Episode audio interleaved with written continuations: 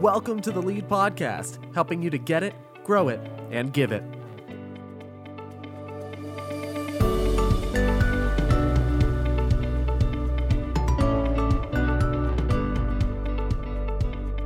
All right, we are here at the Lead Podcast, and this is Ryan Becker talking. One of our two hosts, Roger, is the other one, and we're just so excited that you are listening to this podcast, that you are tuning in. And today we have an awesome guest, Adriana Perera.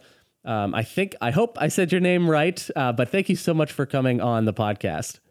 Yeah, thank you, Ryan. That was perfect. Your pronunciation was really good.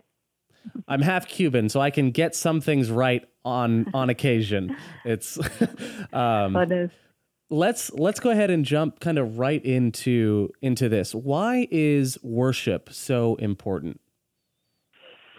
Well, worship is important because Jesus said that the Father is seeking for true worshipers. So it's not that the Father is waiting or expecting at some point, but He's actively seeking, looking for uh, worshipers. So to worship is to bow down, you know, and humble oneself into into God's presence. And my favorite definition of, of, of worship is being present in God's presence. So Mm. um, when we worship, we, we find God, but we also find ourselves and we get a better understanding of who we are. So He's our creator. We are, you know, His creature. And um, so it, it is important because when we approach God uh, in in any way, we are somehow worshiping it, and we, we were created to worship. Wow, that's really good. I really like that answer. So let's now then let's dive into this. Uh, some have suggested that Adventist liturgy should only appeal to the mind, but not to emotion. Talk Yeah. about how you view a kind of a more holistic approach to our liturgy and, and to our worship. Yeah, well, thank you for that question. You know what? It's interesting because I think that question has been growing in myself. Um, before coming to Andrews, where I am now, I was at Oakwood University, Alabama, and you know that is a historically black university. And when I went to Oakwood, I was coming from Spain, and uh, the Adventist tradition of worship in, in Spain is quite different from what I experienced at Oakwood. And then I realized that at the beginning, it was maybe too emotional to me what uh, I, I experienced at Oakwood, even though I loved it and it really connected with me, but I was not used to it. So Hmm. it, it kind of forced me to rethink and revisit everything I had been doing in terms of congregational worship so far. And um, yes, that is true that we have a trend uh, as Adventists to worship more maybe with our reason than um, involving emotions. We are, to a certain extent, afraid of emotions. And I, I don't think we're always aware of that. But when you go to a congregation in which they allow themselves to be more free and less inhibited when it comes to the emotional realm, we we realize, I think, that uh, our worship is not really balanced between reason and emotions.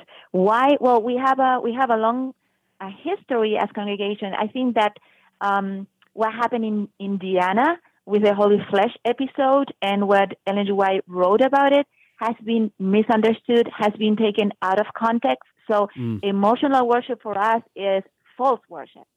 So we cannot gravitate toward uh, a more rational approach uh, instead of emotional to avoid uh, false worship. But what I think is happening is trying to go that way. We have um, we have uh, lost our balance, and biblical worship is balanced worship. And we are we Mm. were created in God's image. You know, David wrote in Psalm 100, 103 and 104 that all that I am, praise the Lord. It's not just my reason or my, you know, the logical part of my brain, but all that I am. It's it's a beautiful concept. So when when it comes to the presence of God, I experience God with everything that He gave me: my mind, my body, my spirit, everything. Right? Wow, that's great. I really love that answer. So, so you've got you've got these two other groups now, not just mind eh, or emotion, but now you've got uh, people who are saying we only use the hymnal or we only sing contemporary music and Hillsong and Elevation and and eh, Yes. how how can how can those two groups worship together, or do you think they're that that's impossible? No, I think it is possible. I don't. I don't think it's easy, but it, it is possible. I have. I have seen examples of balanced uh, congregational worship, diverse uh, congregational worship. Here at Andrews, we make a very intentional effort to blend um, all a new contemporary and traditional hymnal and, and, and Hillsong. And, and I've seen it working. So it is possible. I know it's working in many places. Um, if we want to um, base our worship principles in the Bible, so we have to be diverse because that's biblical. I mean, if you go to the New Testament, you know that Paul says uh, in Colossians 3:16 to sing with psalms and hymns and songs of the spirit or spiritual songs, and that's also Ephesians 5:19. So, uh, diversity in worship is not something that Hillsong came with, but is actually biblical. And if you go to the Psalms, Levites would be writing new songs constantly. So every song that we see or we read uh, was a contemporary song in their time. So uh, they had old songs like Moses, for example, uh, songs, and they had contemporary songs. And the Bible says sing a new song. Never in the Bible you will find uh, a verse that says keep singing the old song. Never. Just the opposite keep it fresh, keep it new. So why new?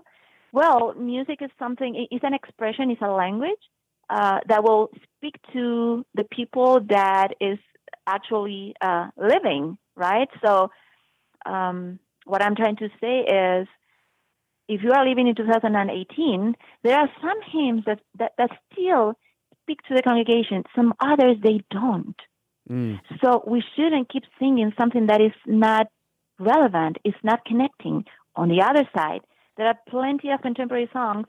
Some of them they are relevant, and you see that people respond and they connect with God, and some others maybe they don't. So, who makes that decision? That is a problem. Who makes that decision? Well, the music minister, the music conductor. Do we have music music ministers? That's another chapter, right?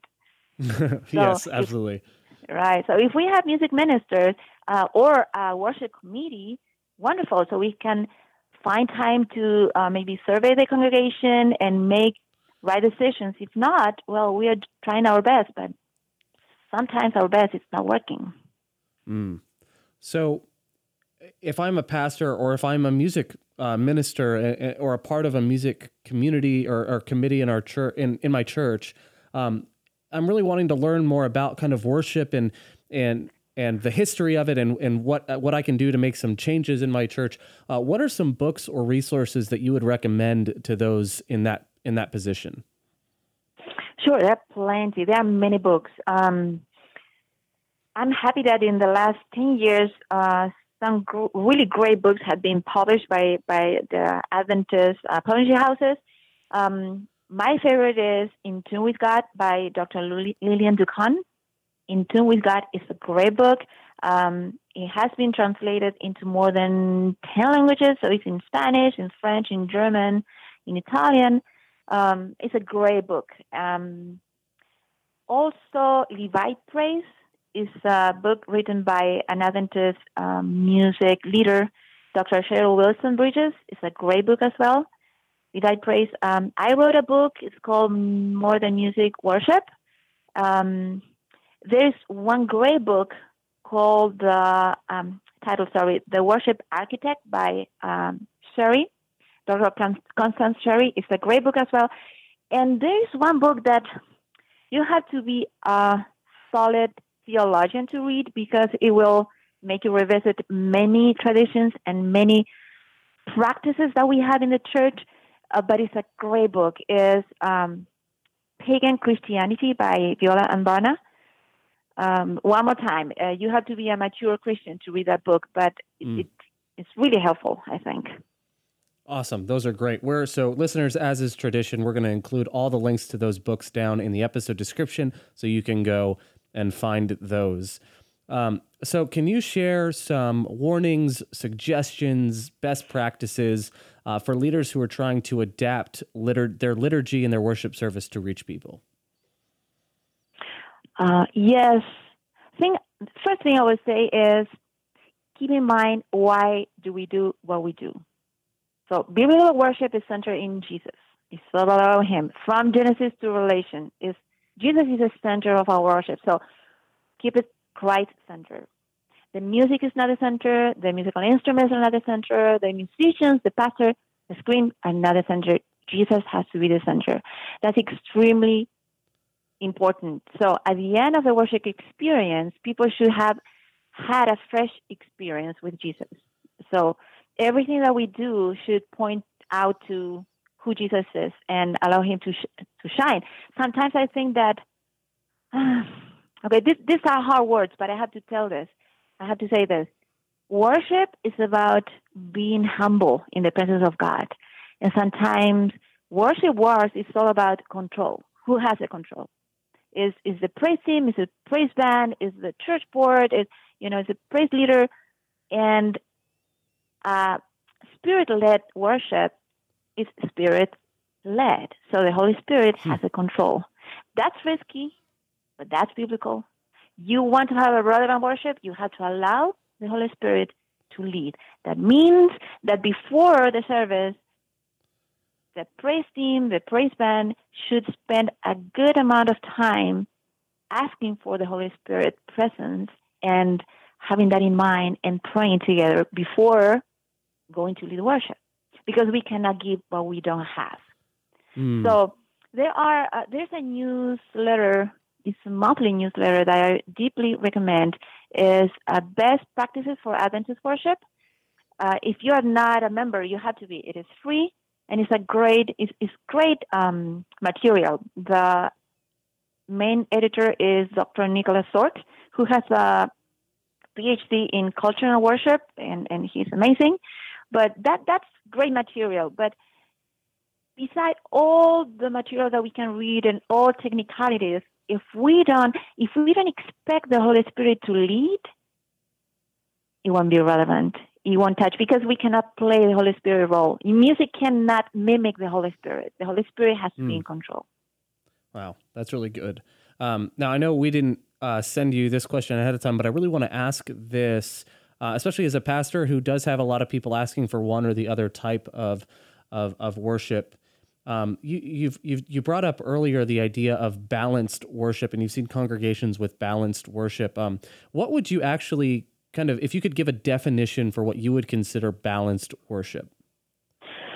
Okay, balanced worship would be uh, worship that the congregation can connect with, and um, it keeps in mind or it takes um, a holistic approach. So that would be uh, my mind, my emotions, my body will participate. So nobody will judge me if I lift my hand or if I stay uh, with my uh, eyes closed or if I want to sit while everybody else is standing up, for example, because it's spirit led.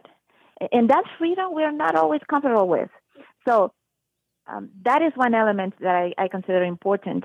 Um, second, if Jesus is a center, so we will have Jesus' Spirit, which is, you know, Mary Magdalene, she felt embraced and accepted enough to worship Jesus with tears and her hair and, and, and perfume, you know, very unconventional elements of worship.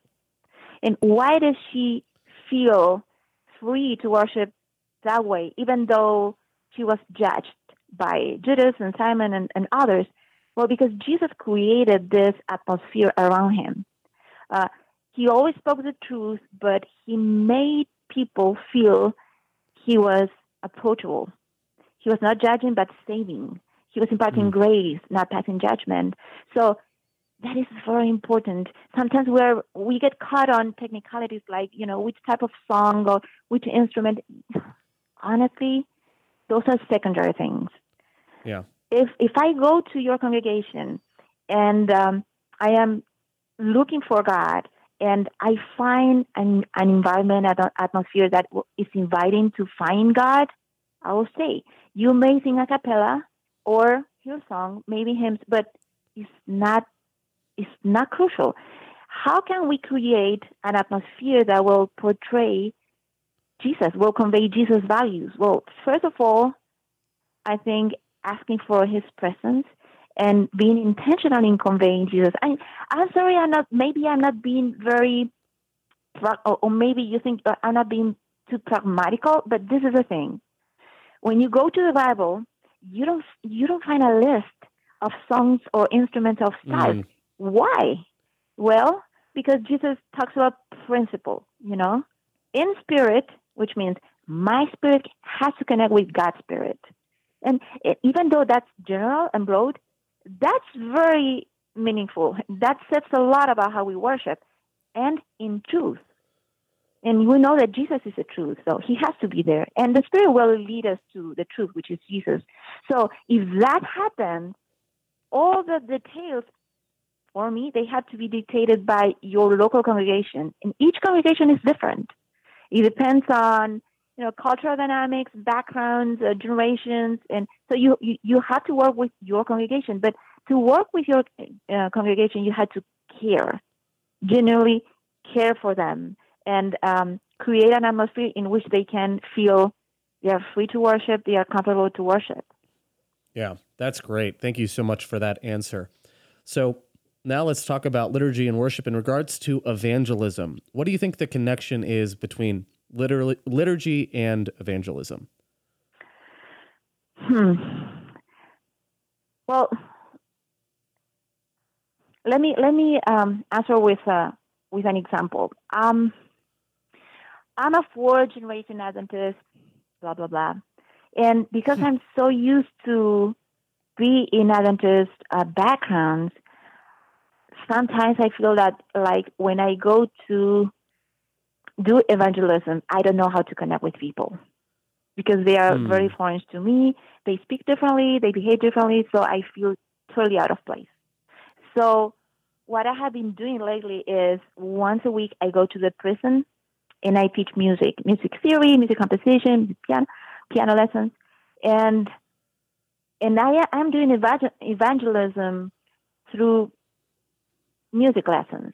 And what I discovered is music has this power to um, light a room, a very gray, depressive room, and uh, and so after I'm with them, with my well, this is a correctional uh, juvenile, so I'm I'm with teenagers. So after two three months, we start to talk about Jesus. Like naturally, I cannot just go there and and do evangelism. I can um, teach music, but through music, I am reaching their hearts, and they will ask me, "Can we learn this song, which is a Christian song?" So I can now I can uh, teach them some Christian songs, and that opens so many hearts, and and that that really makes my week more mm. than Sabbath morning singing with you know, members of my denomination a lot more. Wow. Um, and so I discovered that what we are looking for is the same that I'm looking for is keep this real. May, give me some answers that can really help me to live my daily life. It's great that you believe in the second coming of Christ. That's that's amazing, but I need to survive today because yeah. anxiety and depression they have increased more than 30% in the last 10 years so we had to give answers for daily problems and issues and you know that because you're a pastor as well so how liturgy and evangelism are connected if we go to the church reality and we try to find answers i find that really hard to do but if we really care about people and we go out there and try to reach maybe, I don't know, two, three, four people, we will find the answers. You know where? Not in the church manual, not in best practices, but in people's eyes and in people's hearts.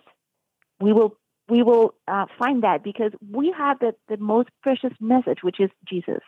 And it always works with music, without music. So, what I would say is stop trying to find solutions in liturgy, uh, in the, um, uh, I would say, in the um, context of the church.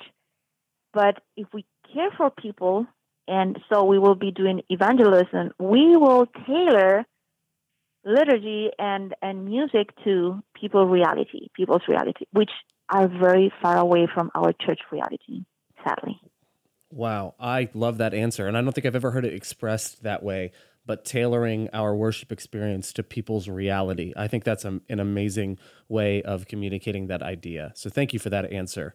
Um, so now let's let's now shift kind of culturally. Talk to me about uh, a little bit about worship wars and and uh, in the Hispanic church culture.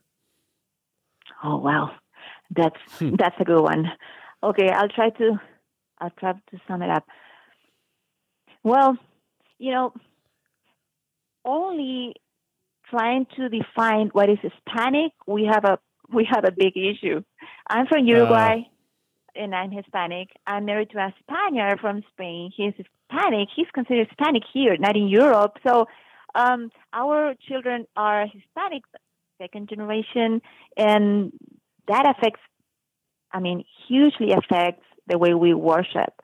And um, we're just one family. So imagine when we are talking about Hispanic churches with Mexican, Puerto Ricans, people from El Salvador, Spain, Argentina, Chile. It's, it's, so they're coming from so different uh, journeys and, and backgrounds that it's just very, very difficult to even find songs that will reach everybody.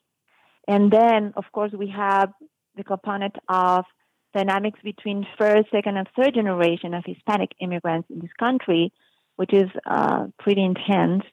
And also, a large percentage of Hispanic Christians come from a Catholic background. And uh, with all my respect for uh, Catholic, for the Catholic Church, understanding the gospel as good news, joyful news, or a deep experience with grace can be more challenging for those of us coming from the Catholic background because we associate uh, the gospel with suffering and uh, guilt so one more time, comparing uh, what the worship experience is in an African American church, which is very energetic and joyful, um, to Hispanic congregations in which we, I think we get confused between reverence and sadness or depression. You know, that's why we think reverence is. We have to be quiet and and keep it soft. Um, so it is difficult. The reality is is difficult. But I want to be optimistic. I have been in some Hispanic churches that have uh, found a beautiful balance between uh, reverence and joy, and all anew. Uh, a good example is Berrien Springs Hispanic Church here in the um, five minutes from where I live, and they they come from different um, cultural backgrounds, uh, different generations, and they achieve a very beautiful balance. So it is possible. It is possible. Uh, they have a worship committee, they have a worship pastor, and they have many people involved in worship. I think that's crucial when you can have people representing uh, different backgrounds and different generations, and um, you are in constant uh, feedback with the congregation. That will facilitate a lot the experience. Mm, thank you for that. I think that's great. So I've just got two more uh, questions for you, and uh, let's. So we've been we've shifted through kind of a lot of different aspects of culture and different groups in our church, and so let's talk one more, and that's the one that I belong to. But you deal with millennials and worship all day. I mean, you're working at Andrews University, so what mm-hmm. in worship is changing, and what what is staying the same in with millennials and, and, and their approach to worship?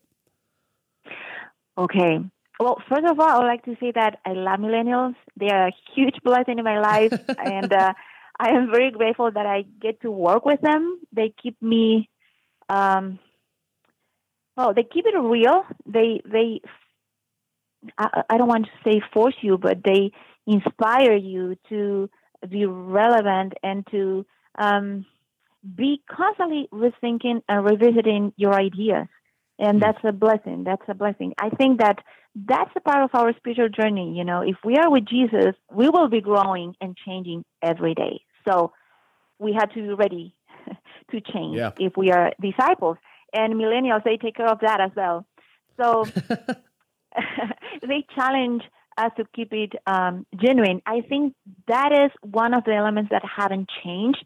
I remember when I was their age, I also was striving for um, honesty and relevance in, in, in worship practices. Um, you want to see a genuine experience, and um, you don't want that to be an option. What has changed? Well, internet and social media has, you know, they have changed many things. But if millennials today they don't see or they don't find worship relevant, so they are very resourceful and they will find in YouTube a sermon or a song that uh, will give them the connection that they are missing in our hmm. churches mm. or they are looking for. And um, I saw that I have a 19 and a 20. Um, I mean, my, my children are 19 and, and 20, and I see that. I mean, they they go they will go to the church. Um, they'll go to church and they will see, well, the sermon, I'm not feeling it, uh, it's not relevant, and they will just connect with a sermon in YouTube right there. Pastor, um, oh, Elevation Church, uh, Mike, Pastor Mike. Okay, let's see what um, his last sermon is, and they will be listening to it right away. And mm. I can I can um, agree with that or not, but um, that's how they think. So that's challenging, and we have to be aware of that. Um, and it's, it's so I was saying it's not easy, but it's what's going on. For example, let me give you another example. I've been teaching music and worship for years now in Spain, in, in Jamaica, in at Oakwood.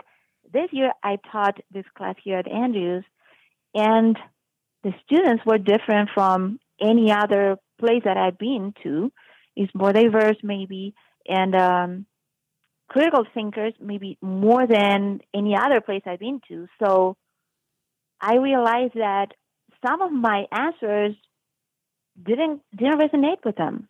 So they were not happy with them. So I had to open my mind to listen to what they had to say.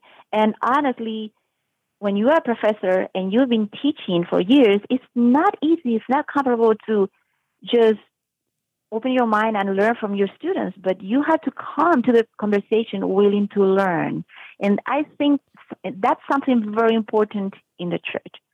We have to come to the conversation with millennials and even children willing to learn something from there and from them and willing mm-hmm. to change because if 70% of them are leading us, that means that we have a, a problem that we need to address or we will just, you know, be extinguished.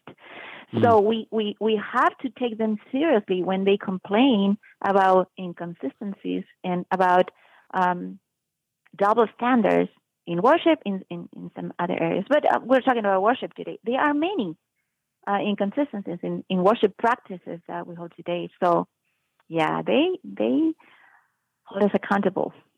Mm. Mm-hmm. All right. So um, this has been uh, a great conversation. I've really enjoyed it. I've learned a lot. And that last question was like kind of you holding up a mirror to me. Um, so I just want to ask you this, kind of as we as we wind down this interview. Any final thoughts about worship liturgy? Any encourage, words of encouragement you would share? Um, anything that you want to leave our listeners with? Um, yes, I I've been uh, given the opportunity to talk in different uh, church venues and um, in local churches um, in the past 10 years. And I've been in more than 40 different countries and, and here in the North American division as well. And what I find is we need to go back to the Bible, to scripture, you know, to the gospel in its pureness, and which is centered in Jesus and only Jesus. Mm. So um, that you know, when you go to a church and our traditions um, have taken the place of the Word of God, we have a huge problem, and uh, and I think we are there in many churches. I think that's one of the biggest challenges in worship and in any other area. So uh, I hope we can um, we can remember that uh, the Word of God is the standard. The Word of God is the truth. And of course, Ellen G. White, you know, she sheds uh, so much beautiful light on it. But even her, she will say, um, she will say, you know, I'm a minor light, and and the Word of God is the is the major light, is the main light. So, I I think that we need to go back to Jesus' message, uh, Jesus center, and uh, I hope that we can do that together. Hmm. Thank you so much for these answers, for this time that you spent with us. Um, we really, really appreciate you and the work you're doing. I know that I do as a millennial, having leaders in our church and, and people um, that I get to work beside and, and work alongside like you are really important. Um, and it's just really uplifting for me. So just know from from from us that we're praying for you, that we're excited for the work that you're doing, and um, good luck with with whatever you have next in, in in this upcoming school year. And thanks for coming on the Lead Podcast. Thank you, Ryan. Thank you for the opportunity. Same thing. Blessings to you and your ministry. I appreciate the opportunity to participate. Hey guys, thanks so much for listening to the Lead Podcast. My name is Ryan Becker. I'm one of the co hosts and producer of this podcast, and we really appreciate your support. If you want to subscribe, then you can find us on iTunes, Stitcher, any of your favorite podcatching apps. And if you do subscribe on iTunes, then we just ask that you please leave a review. That really helps us out to know what we can do better and the things that you are already enjoying, the things that we can continue doing. Make sure you do subscribe and leave a review because we're always doing giveaways, and that really uh, that's the way that we do it. Is we do it for those who have left a review. If you have any comments, questions, or feedback for the show, you can email us, leadsupodcast at gmail.com, or you can find us on Twitter, Roger Hernandez at leadsu, and myself at Ryan180 Becker. Thank you guys so much for listening and supporting. Without you, this is not possible. We'll see you next time.